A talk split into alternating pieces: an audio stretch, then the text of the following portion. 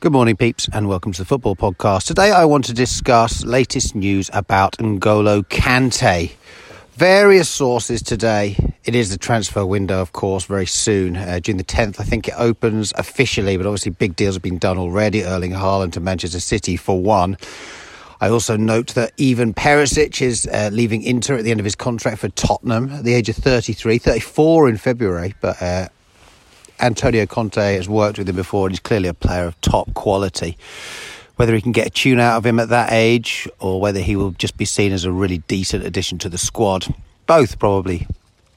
Um, strange sounds in the background. I'm in the forest with my little doggy woggy. Anyway, um, Perisic, good good move for Tottenham to bolster their squad. Apparently, they've got a transfer kitty of 150 million. But all I want to talk about N'Golo Kante because Laurie Whitwell from the Athletic and an article in the Guardian has suggested today that Manchester United could be interested, are considering a bid for N'Golo Kante. There are things that which annoy me about this straight away. Firstly, Manchester United considering a bid for N'Golo Kante. Surely we were hoping that uh, the appointment of Erik Ten Hag would take away all of this indecision at Manchester United, that he'd have a clear list of targets that he wants to sign this summer, and that it wouldn't be a, a question of considering targets come June. It would be a serious short list of players for Manchester United to pursue obviously, in the real world, we can't always sign the players that we want to sign, and perhaps N'Golo Kante is a little bit further down the list uh, in terms of desired players, but is just somebody that could fit into the jigsaw. Now, what I want to say first and foremost is he is a majestic footballer. Um, at 31 years of age, He's still one of the best players in the world. I saw him come on in the FA Cup final, Chelsea against Liverpool, a couple of weeks ago. Came on as a sub, and he was the best player on the park. He was unbelievable the way he knits a game together, the way he threads it all together from his position in the midfield. He was coming back and doing the dirty work in defence. He was passing the ball out of defence and he was making himself available in the midfield and even getting forward for attacks. He really is an unbelievable footballer. And Thomas Tuchel admitted as much. The Chelsea boss admitted as much in the last couple of weeks. He said he's our Mo Salah, he's our Kevin De Bruyne. He is that good. Uh, N'Golo Kante obviously does something different to those two attacking players, but he's everywhere in the side. He's a complete midfielder. He's box to box. He scores goals. He's got an incredible passing range, and he's just everywhere. His mobility is unbelievable, and he's velvety.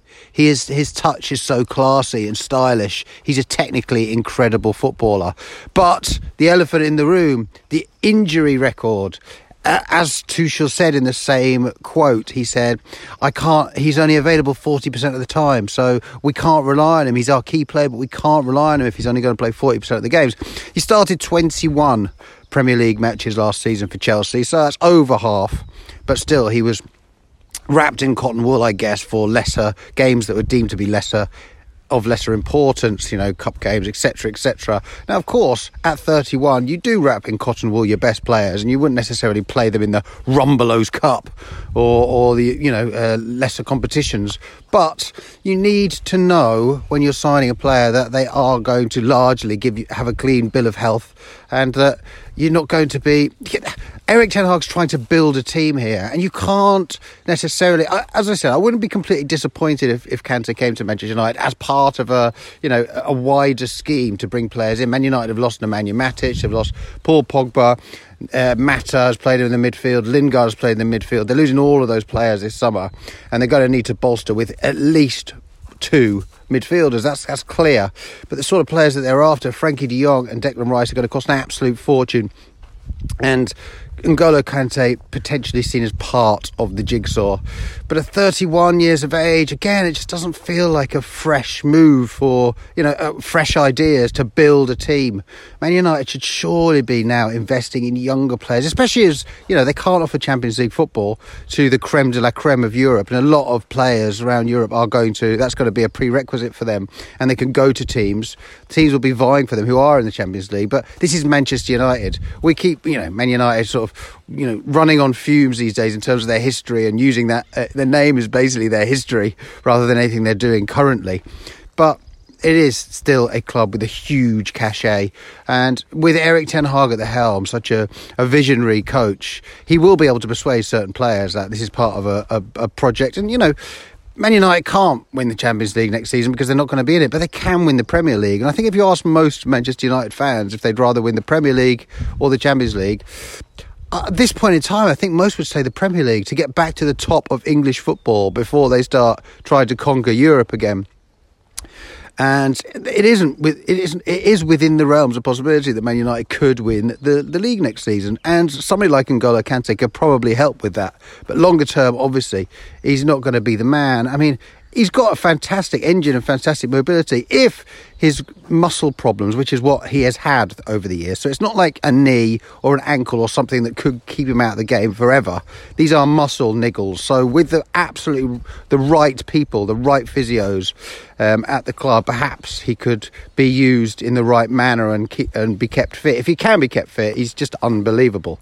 And in terms of getting Man United back into the Champions League next season, which is obviously the target, and, and really pushing at the top end of the Premier League. If N'Golo is fit, he'd be an amazing acquisition. Uh, Man United could probably get him for maybe 12 or 15 million, considering he's only got one year left on his contract at Chelsea.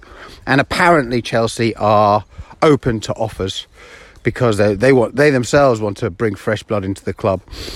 So it's an interesting one. Of course, N'Golo Kante is not going to be the only signing for Manchester United this summer. If they were, for example, to buy Frenkie de Jong and N'Golo Kante, that would be an incredible refreshment of the, a midfield area which has lacked guile and creativity and graft over the last couple of years. Man United do have Scott McDominay, Scott McTominay, and I think that he could be part of a very successful Manchester United team and squad moving forward. But obviously, he doesn't have everything in his locker. And if you could add the craft of De Jong and N'Golo Kante to that midfield, that would be an absolutely wonderful three for me. You'd have the monstrous McTominay, the physical beast that is McTominay, uh, you know, winning every single physical duel.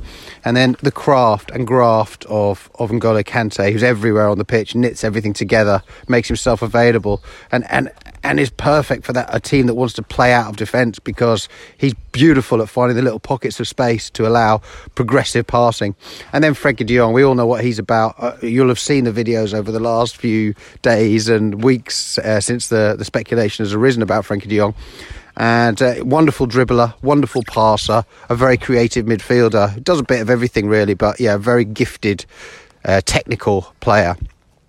25 years of age, and you know, I could he be persuaded? Apparently, he needs some persuasion, but Champions League football is a big deal for him uh, as well. Barcelona potentially, this is according to the Athletic and, and the Guardian, Barcelona could be persuaded to sell because they still have financial issues.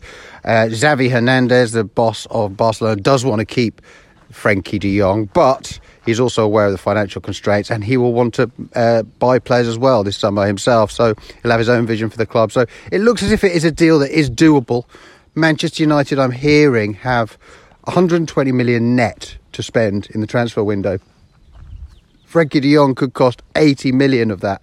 So it does leave Manchester United with little wiggle room when you consider all the areas that need strengthening. But we've all been hearing about defenders over the last week or so, Pau Torres and Jurrien Timber in particular, and I think that would be a fantastic. They'd be a fantastic additions to a leaky defence. But apparently, Erik Ten Hag mainly wants to concern himself with the midfield to start with, a midfield bereft of of talent at Man United for the last few years, to be honest. And he obviously sees that as the big issue, the heartbeat of the side. Um, if Man United have a world class midfield, that will most likely take the pressure off the defence and make the defence look better and and feed the attack, which of course we all know there is huge quality in that Man United forward line, but they're not, but they have not been getting the service for too long now. So I don't disagree with Ten Hag if his main focus is on the midfield, but obviously there are other issues in the side. Like probably uh, when we looked at the start of last season, we all talked about an embarrassment of riches at Man United in terms of the forward line. Now that has been depleted massively. We're losing Cavani. Mason Greenwood, persona non grata, and probably not coming back to the club anytime soon. And uh, Marcus Rashford dreadfully off form. Um, again, I think Ten Hag will sort that out. I think Ten Hag can sort Rashford out, turn him into a proper player again. And then Anthony Martial, who Man United will definitely try to sell this summer to add money to the coffers. Who will buy him? A player with questionable temperament? I don't know. What would they get for him? 20 million maybe, if they're lucky. But still only 26 years of age. Martial could do a job. Uh, it, but he just has not realised his potential.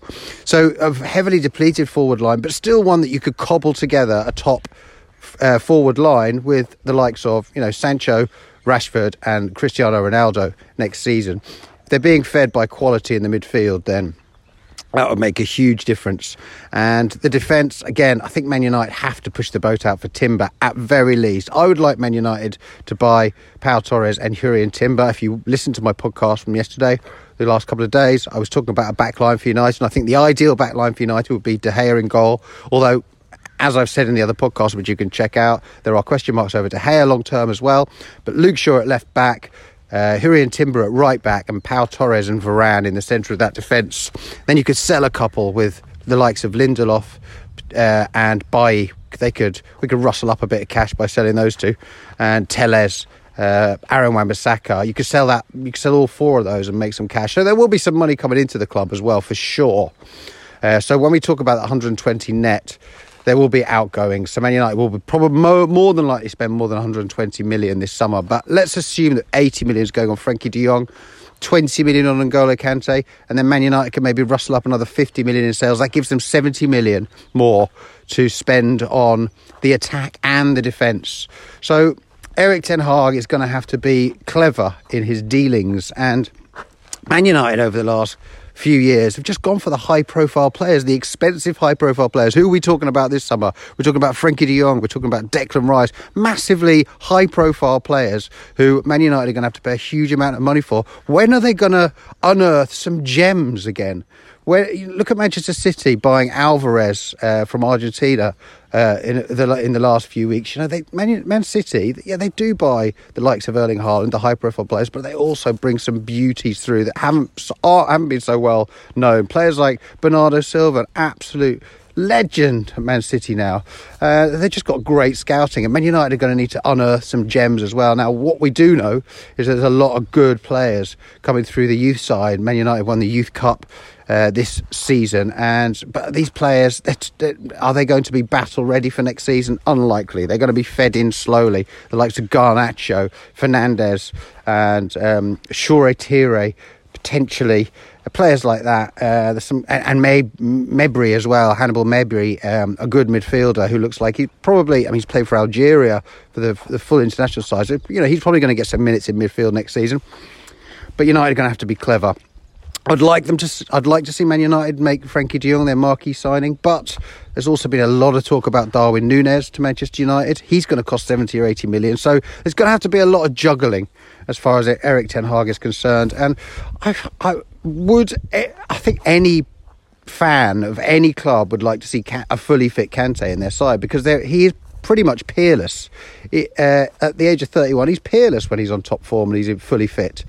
So it'd be a brilliant signing for the now, but just a little bit cautious because what I want to see is I want to see Manchester United building properly for the future.